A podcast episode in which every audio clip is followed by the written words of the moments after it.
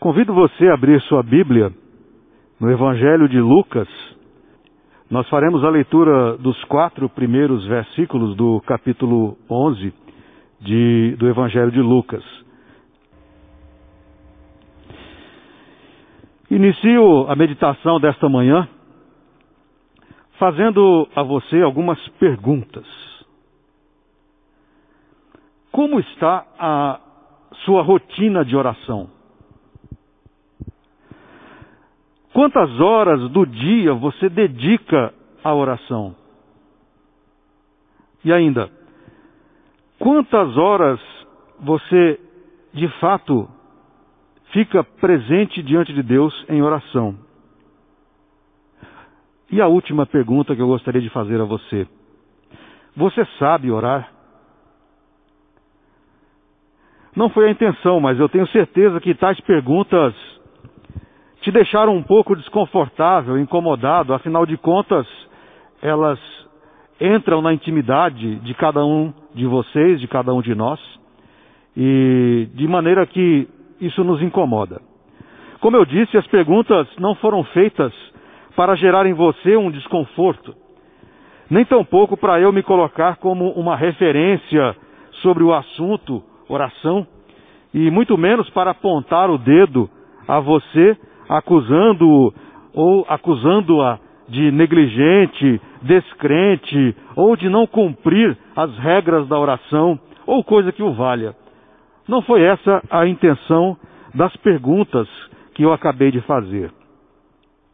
Na verdade, fiz as perguntas para contrapor as possíveis respostas à realidade do texto que nós acabamos de ler o texto do Evangelho de Lucas. De acordo com a leitura, um dos discípulos pede para que Jesus os ensine a orar. Daí o tema deste mês: ensina-nos a orar. Como assim ensina-nos a orar? Você pode estar pensando, como assim? Quer dizer que os discípulos aqueles homens que acompanhavam Jesus todos os dias e dele, Jesus, ouviam ensinamentos a todo instante. Você está querendo dizer que aqueles discípulos não sabiam orar? Pois é. É o que o texto nos diz. É o que a pergunta, é o que o pedido daquele discípulo revela. Ensina-nos a orar. Depreende-se deste pedido que eles não sabiam de fato como orar. Não sabemos quem foi o discípulo que fez o pedido. Poderia ser Pedro, o grande discípulo, o grande apóstolo Pedro, poderia ter sido ele. Poderia ter sido Tiago a fazer o pedido. Nós nunca saberemos. Mas afinal, por que Jesus, ao invés de ensiná-los a orar, ofereceu-lhes uma oração. Parece, num primeiro momento, que Jesus não responde, não entrega àquele discípulo o que ele havia pedido. Ora, o discípulo pediu para ser ensinado a orar. Jesus não ensina aquele discípulo ou os demais discípulos naquele momento a orar. Jesus simplesmente oferece-lhes uma oração. E por que Jesus fez isso? Simples. Porque para aprender a orar, é preciso orar. Para aprender a orar, é preciso tão somente orar. Apenas orar. Não há outro caminho para aprender a orar. Não há ensinamentos misteriosos sobre a oração. Não há palavras mágicas, ou se você preferir, palavras espirituais, que possam mover terra e céus a seu favor. Não existem tais palavras. Oração. Oração não é instrumento de manobra de Deus a nosso favor. Isso tem que ficar claro para todos nós.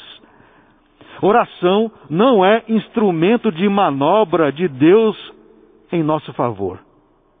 Foi por esta razão, foi por esta razão que Jesus não apresentou àquele discípulo um curso sobre como orar. Ele não ensinou sobre os tipos de oração. Ele não ensinou nada sobre a postura correta para orar. Não ensinou se é correto orar em pé, de pé ou de joelhos. Jesus nunca ensinou qual o tempo correto de oração. Cinco minutos, dez minutos, vinte, trinta. Jesus nunca legislou sobre o número correto de vezes em que se deve orar ao longo do dia. São três vezes ao dia, são duas vezes, são cinco. Essas coisas não importam. Ele simplesmente entregou aos discípulos uma oração e disse-lhes: orem, orem assim, façam esta oração. Para aquilo que o discípulo queria aprender a orar, o recado foi dado. A resposta foi mais ou menos assim: Você quer aprender a orar? Então ore. Ore esta oração e vá aprendendo. Não há outra maneira de aprender a orar a não ser orando. E nesta caminhada de oração, nesta caminhada de conversa com Deus, cada um encontrará o seu caminho que será apenas o seu caminho e não poderá jamais ser referência para o outro, porque ele será apenas o seu caminho junto a Deus. O meu caminho de oração não pode ser referência para o seu caminho de oração, porque é a minha vida com Deus, é a minha intimidade com Deus, é o meu relacionamento com Deus, que com você pode ter outros caminhos, pode ser de outras maneiras. Nessa conversa com Deus, não há o certo e nem o errado. Há apenas a oração, apenas falar com Deus. Portanto, querido irmão, querida irmã, você quer aprender a orar? Ore. Apenas ore. E vocês podem começar com esta, disse Jesus. Pai, santificado seja o teu nome, venha o teu reino. O pão nosso cotidiano dá-nos de dia em dia. Perdoa-nos os nossos pecados, pois também nós perdoamos a todo o que nos deve, e não nos deixes cair em tentação. Foi esta oração que Jesus ofereceu aos discípulos para que eles aprendessem a orar. É como se Jesus estivesse dizendo: treinem Treinem com esta oração e assim vocês aprenderão a orar. Assim vocês aprenderão a abrir o coração diante de Deus. Jesus não queria ensiná-los a orar. Queria que eles apenas orassem, que eles apenas falassem com Deus. E esta, esse desejo de Jesus Cristo continua o mesmo. Jesus não quer nos ensinar a orar, ele quer apenas que oremos, apenas que vamos à presença de Deus em oração. Hoje, nesta manhã, quero meditar com você especialmente sobre esta oração que Jesus ofereceu como uma referência aos discípulos. E mais especificamente ainda, meditarei nesta manhã sobre a expressão venha o teu reino. Venha o teu reino. Esta expressão contida na oração que o Senhor entregou aos discípulos será o motivo da nossa meditação nesta manhã sobre a oração. Em primeiro lugar, portanto, eu gostaria de dizer a esse respeito sobre esta expressão. Em primeiro lugar, quero dizer que orar, orar pedindo venha o teu reino, é um gesto de amor ao próximo. Orar pedindo venha o teu reino é um gesto de amor ao próximo. Os teólogos se valem de uma curiosa expressão para falar sobre o reino de Deus. Já e ainda não, referindo-se a ele, ao reino de Deus. O reino de Deus já está manifesto entre a humanidade, mas ainda não se consumou. Já e ainda não. Em outras palavras, o reino já começou, mas ainda não foi concluído. Deus descortina seu reino, Deus abre o seu reino, quando revela-se a si mesmo à humanidade. E isso acontece através da criação, através do nascimento, da vida, morte e ressurreição de Jesus Cristo. Nesses eventos, Deus está se revelando, se mostrando e mostrando o reino de Deus. Além das próprias Escrituras Sagradas, que também são uma revelação de Deus e também são a expressão da apresentação do reino de Deus. Portanto, o reino de Deus já está entre nós. Já o sentimos, já o experimentamos, já o vivenciamos hoje, aqui, agora. É o que afirma o apóstolo Paulo em Romanos 14, 17. Porque o reino de Deus não é comida nem bebida, mas justiça e paz e alegria no Espírito. O fato de estarmos agora nesse momento, reunidos em culto, ainda que separados fisicamente, mas estamos todos reunidos em nome de Jesus Cristo. O fato de estarmos agora em culto e o fato de você estar me ouvindo agora, nesse momento, tratando das coisas de Deus, já é uma prova de que já vivenciamos, já experimentamos um pouco do reino de Deus. Ele já está presente entre nós. A nossa vida já foi transformada, você já teve a sua vida transformada, e isto já é uma manifestação do reino de Deus entre nós. Eu sei que no universo protestante evangélico, especialmente brasileiro, há muitas maneiras de interpretar a expressão reino de Deus. Eu sou consciente disso. E sei que estas interpretações a respeito do reino de Deus refletem o arcabouço teológico de quem as interpreta. Eu sei disso. Não é sobre tais interpretações e suas diferenças que eu gostaria de falar com você nesta manhã, mas daquilo que é comum em todas estas interpretações.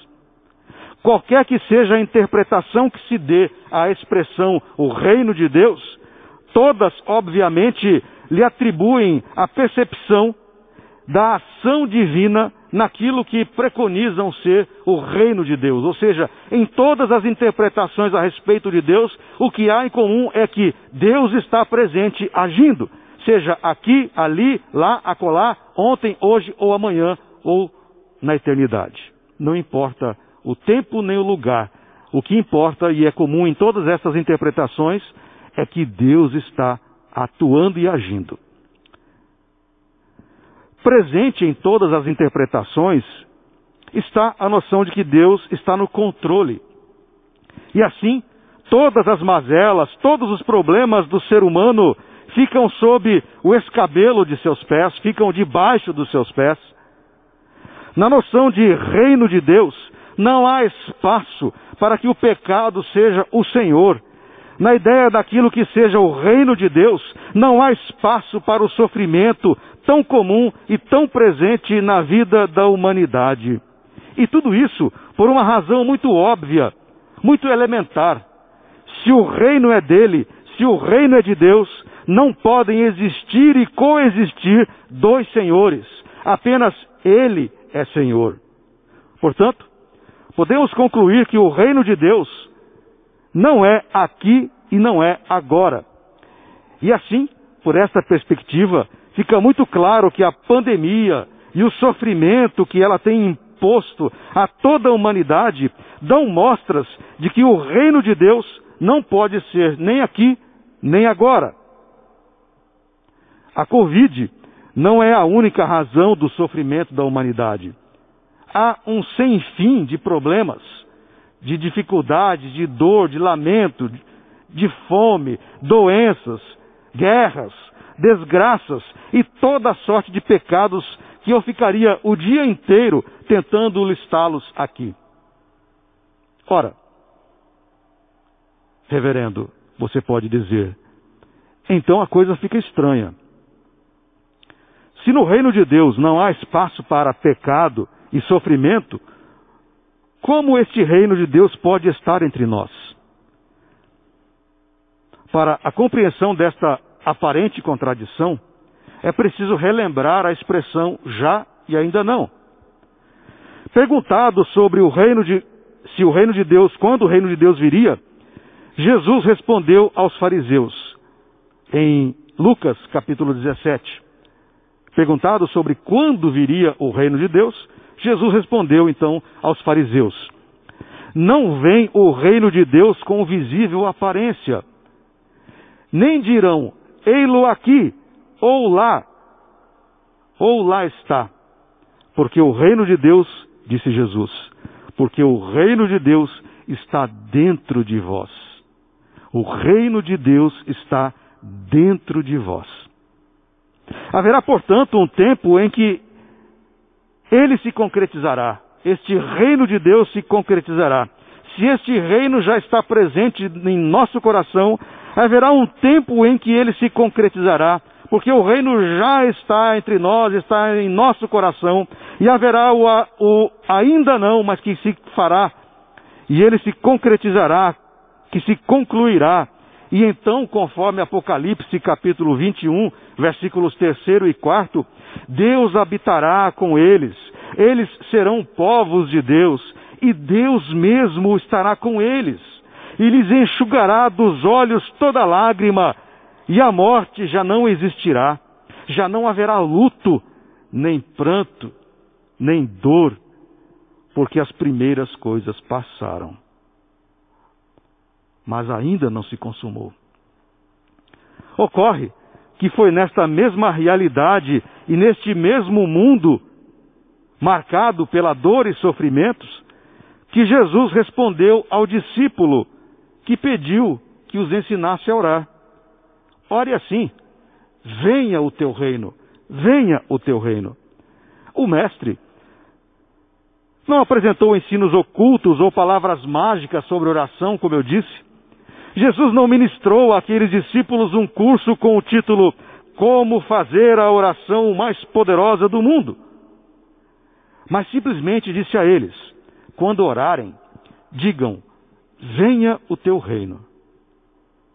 Se a marca do reino de Deus é o amor, a misericórdia e a ação de Deus na humanidade, orar pedindo venha o teu reino é uma expressão de amor ao próximo. Neste mundo marcado pela dor e o sofrimento, orar pedindo venha o teu reino é uma expressão de amor. Neste momento de dor e desespero que vivemos enquanto humanidade, por conta da pandemia, Orar pedindo venha o teu reino é uma maneira de expressar compaixão e, acima de tudo, empatia às pessoas. E assim, em meio aos, aos, recentes ataques mútuos, por exemplo, entre israelenses e palestinos que têm matado inocentes de ambos os lados, ore, venha o teu reino. Você quer aprender a orar? Ore, venha o teu reino.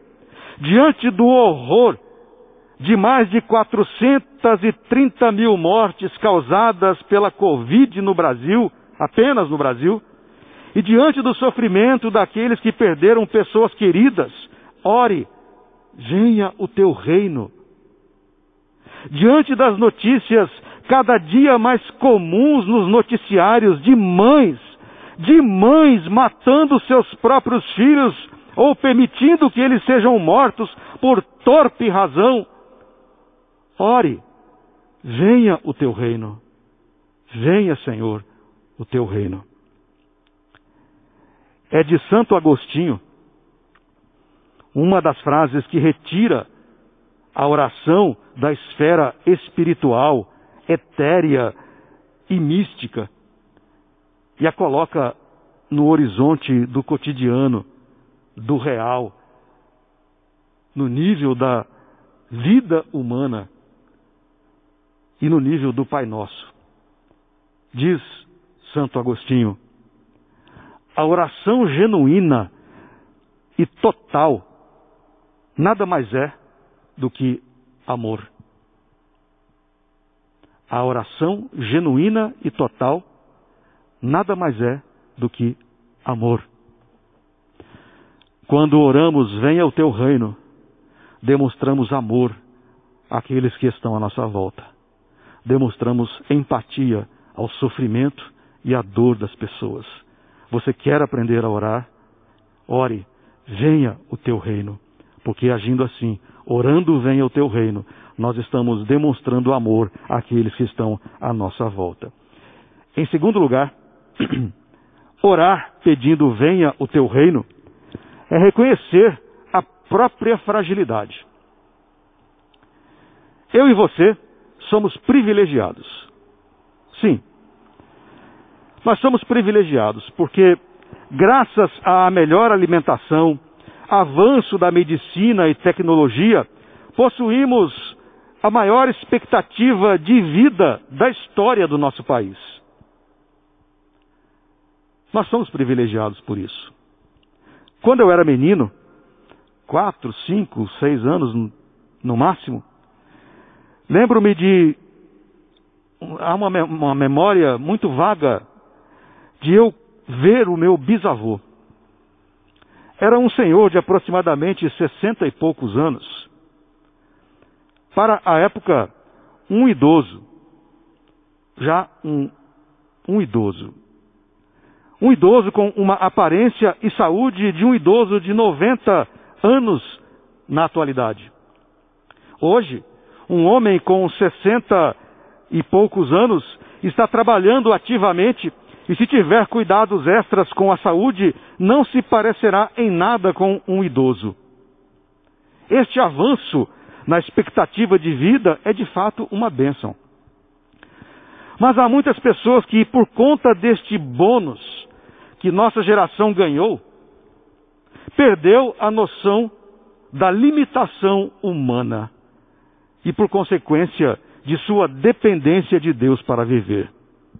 Há muitos que, por conta da sua saúde, perderam completamente a noção da sua própria limitação enquanto ser humano e da sua dependência de Deus.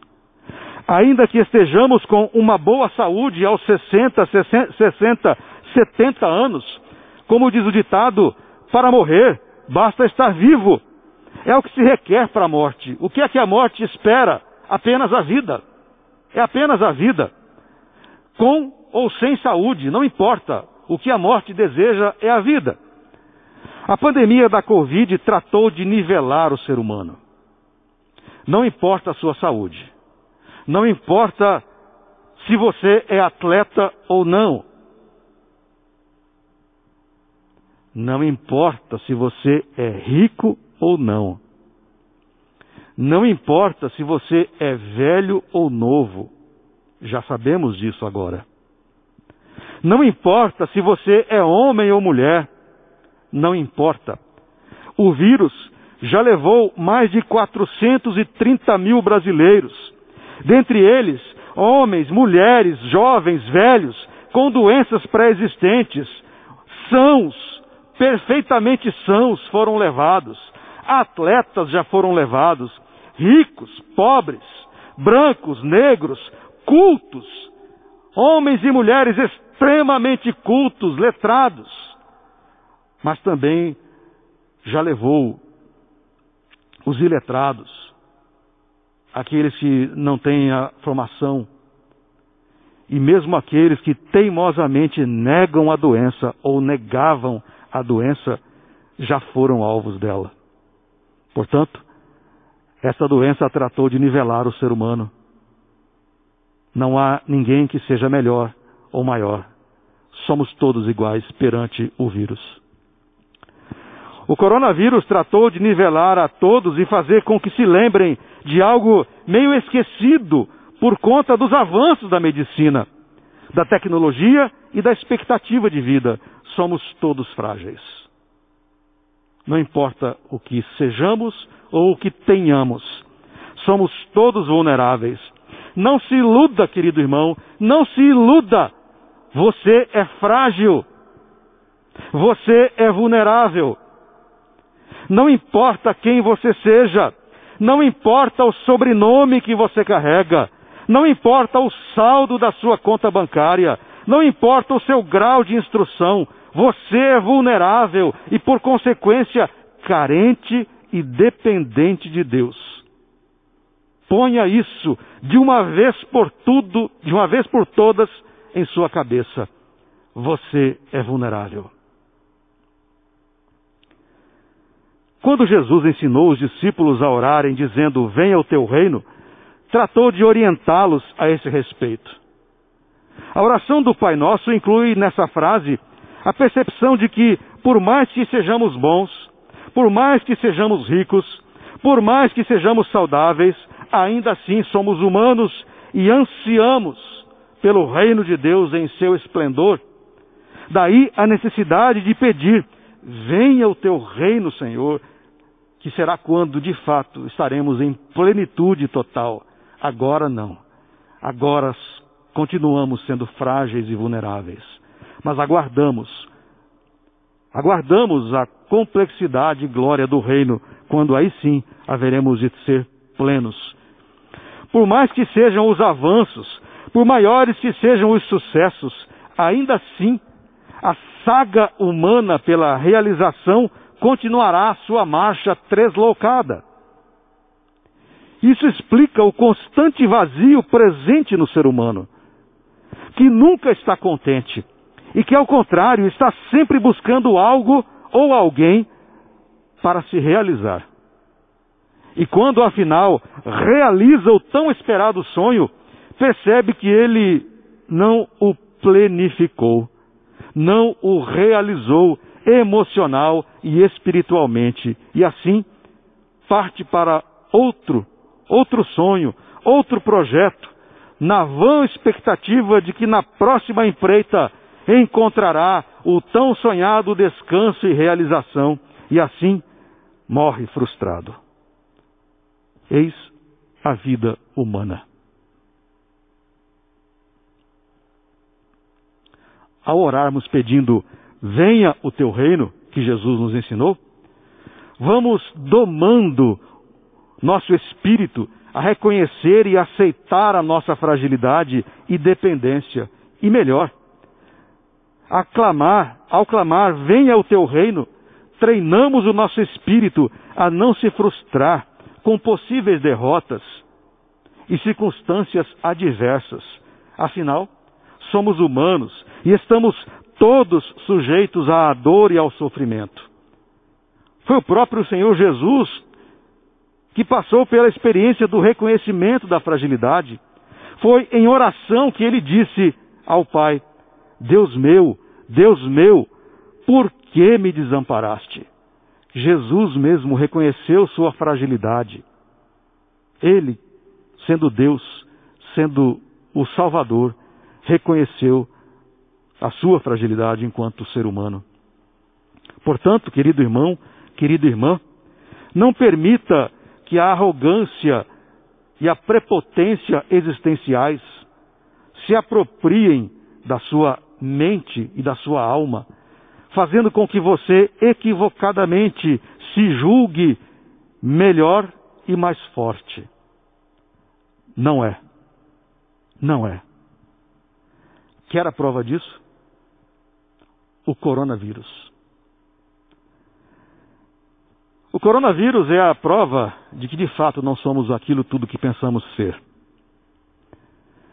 Além do medo, da dor e sofrimento inerentes, esta pandemia deveria nos fazer entender e reconhecer com resignação, com resiliência, a nossa fragilidade. O problema não é sentir-se frágil, é ser frágil por natureza e arrogantemente achar-se forte. Este é o problema. E é isso que tem levado, inclusive, muitos à morte por conta deste vírus. A natureza é frágil, mas a arrogância faz com que a pessoa se sinta forte. Esta atitude nos afasta de Deus e por consequência nos afasta de uma vida coerente com aquilo que Ele, Deus, Ele mesmo quer e espera de cada um de nós. Eis a razão para que você busque Deus em oração e lhe diga: Venha o teu reino em minha vida, Senhor. Venha o teu reino em minha vida. Uma vida marcada pela oração será um exercício e tanto para que você perceba que reconhecer a própria fragilidade é para poucos. Este reconhecimento da vulnerabilidade é para aqueles que com a boca, o coração e a alma cantam. Mas eu sei em quem tenho crido e estou bem certo que é poderoso em guardar a minha vida até o dia final. Até o dia em que o reino de Deus virá em todo o seu esplendor e assim nos realizaremos por toda a eternidade e já não haverá mais choro e lamento. Orar, venha o teu reino, é reconhecer que, por melhor que nos julguemos ser, ainda assim, o reino de Deus é o que nos realiza, razão pela qual devemos orar pedindo que ele venha até nós. Em terceiro e último lugar, orar pedindo venha o teu reino é descansar em Deus, sabendo que Ele está no controle. Orar pedindo venha o teu reino é descansar em Deus, sabendo que Ele está no controle. Eu não sei a sua, mas a minha vida é feita de momentos felizes e alegres, nos quais parece eu experimento a plenitude da felicidade. Há momentos assim na minha vida. E esses momentos felizes se alternam entre grandes coisas que me fazem alegre, com coisas aparentemente pequenas, simples, cotidianas, mas que da mesma maneira me deixam bem. Ocorre que eu também já passei por momentos de sofrimentos e tristezas tão angustiantes que para alguns deles, desses momentos, a simples lembrança do que passei, de que passei por eles, me embargam a voz e sou compelido num gesto de autodefesa a não lembrá-los por mais do que alguns segundos tamanho sofrimento. Imagino que isso ocorra com você também. Afinal, você é um ser humano, assim como eu. Eu já tentei por várias vezes entender por que isso acontece conosco. E tenho certeza absoluta de que não estou sozinho nesta curiosidade. Ao longo da história, milhares de milhões de pessoas já tentaram compreender esta realidade de alegria, felicidade e, num momento posterior, profunda dor, sofrimento e angústia. Todos gostariam de entender esta dinâmica da vida humana. Ao longo da caminhada humana com Deus, há uma infinidade de porquês. Há uma infinidade de porquês. Por que alguns sofrem mais que outros? Por que tenho de passar por esta situação? Por que eu peço tanto em meu sofrimento e não sou atendido? Por que isso acontece com a minha família? Por que está demorando tanto para esta angústia sair do peito? Por quê? Por quê? Por quê? Ocorre que, na maior parte das vezes em que nos vemos com tais perguntas na alma, estamos mais desleixados com a nossa vida com Deus, especialmente no que se refere à oração. Note, não é a oração, não é a oração quem nos responde tais perguntas. Não será orando que obteremos as respostas. Não será orando que descobriremos as razões do sofrimento humano, mas será orando que encontraremos forças para passar pelos sofrimentos. Será pela oração que a nossa alma se apegará a Deus e assim a paz que vem dos céus será a grande diferença, a grande diferença entre a compreensão e o desespero diante do sofrimento. A verdade é que não há como fugir desta realidade.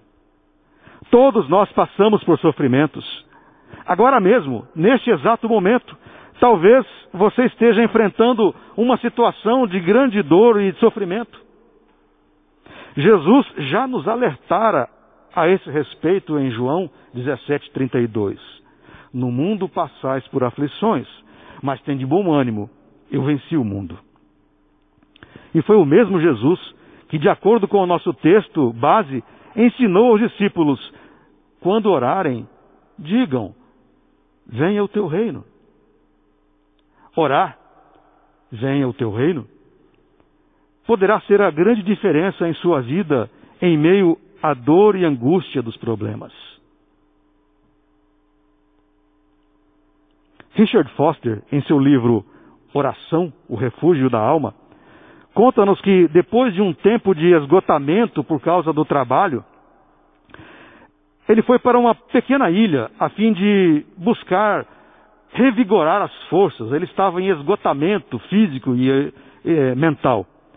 Conta-nos Foster, em seu livro, que um dia, nesta ilha, para revigorar as suas forças, descansar, conta-nos ele que estava sentado no topo de um pequeno morro, observando a natureza. E nesse momento, Foster começou a orar, sussurrando: Revigora-me, Senhor, revigora-me. E depois de alguns instantes em silêncio, em silêncio, lhe veio à mente a seguinte coisa: Quero ensiná-lo a oração do sábado. Quero ensiná-lo a oração do sábado. Como ficasse esperando por alguns minutos para entender o que seria a oração do sábado, ficou ali aguardando a resposta, pensou, pensou e sussurrou novamente em oração: Senhor, terás de me conduzir, pois eu não sei o que isso significa e nem sei o que devo fazer, disse Foster. Então, diz ele, vieram as seguintes palavras na minha mente: Aquiete-se, descanse, shalom. Depois de ter criado o mundo, todo o universo e tudo que nele há, diz-nos as Escrituras, Deus descansou. Deus descansou. Sábado é descanso. É preciso descansar. Assim como Deus descansou da sua obra, é preciso descansar. A oração do descanso é nada mais é do que esperar em Deus. Quando oramos pedindo venha o teu reino, descansamos em Deus, sabendo que Ele está no controle das coisas, ainda que aos nossos olhos tudo esteja perdido, tudo esteja sem rumo e em caos. Ao pedir que o reino de Deus venha até nós, reconhecemos que a presença divina contida no reino de Deus invadirá a nossa realidade de tal maneira que a vida será um santo sábado, um descanso total em Deus, sabendo que Ele está no controle de todas as coisas e não nós. Isso fará a grande diferença na sua vida, na minha vida. Saber que Deus está no controle e que podemos descansar. Você está passando por momentos difíceis, onde a tristeza e a dor estão roubando a sua alegria? Você está atravessando uma situação de especial preocupação que está fazendo com que a sua alma fique abatida? Ore como o Senhor Jesus ensinou. Diga a Deus: venha o teu reino em minha vida, Senhor. Diga a Ele: Senhor, venha o teu reino de paz em minha vida. Orando assim, você estará demonstrando de forma prática que Ele está no controle, e assim sua alma descansará da ansiosa expectativa pela vida tão presente em todos nós. Concluo. A série deste mês, Ensina-nos a Orar, é inspirada na oração do Pai Nosso, nesta que o Senhor ofereceu aos discípulos. E esta série tenta mostrar que mesmo os discípulos de Jesus encontravam alguma dificuldade no que se referia ou no que se refere à vida de oração. E conosco não é diferente. Comigo não é diferente, com você não é diferente. Por mais que aprendamos a respeito da oração, ainda assim seremos motivados a aprender algo mais. Talvez você diga, eu não tenho muito tempo para orar. Ou ainda você poderá dizer, mas eu não sei orar desse ou daquele jeito. Ore como você pode, não como você não pode. Ore como você sabe, não como você não sabe. Apenas ore. Ore. Encerro contando uma pequena história. Certo dia, um homem caminhava por um shopping center com um filho de dois anos. A criança estava rabugenta, exasperada, enraivecida e chorando o tempo todo, e nada a fazia acalmar. O pai, frustrado, caminhando pelos corredores do shopping com a criança berrando, tentava acalmar o filho, mas nada parecia ajudar. A criança simplesmente não atendia, não obedecia e não parava de chorar.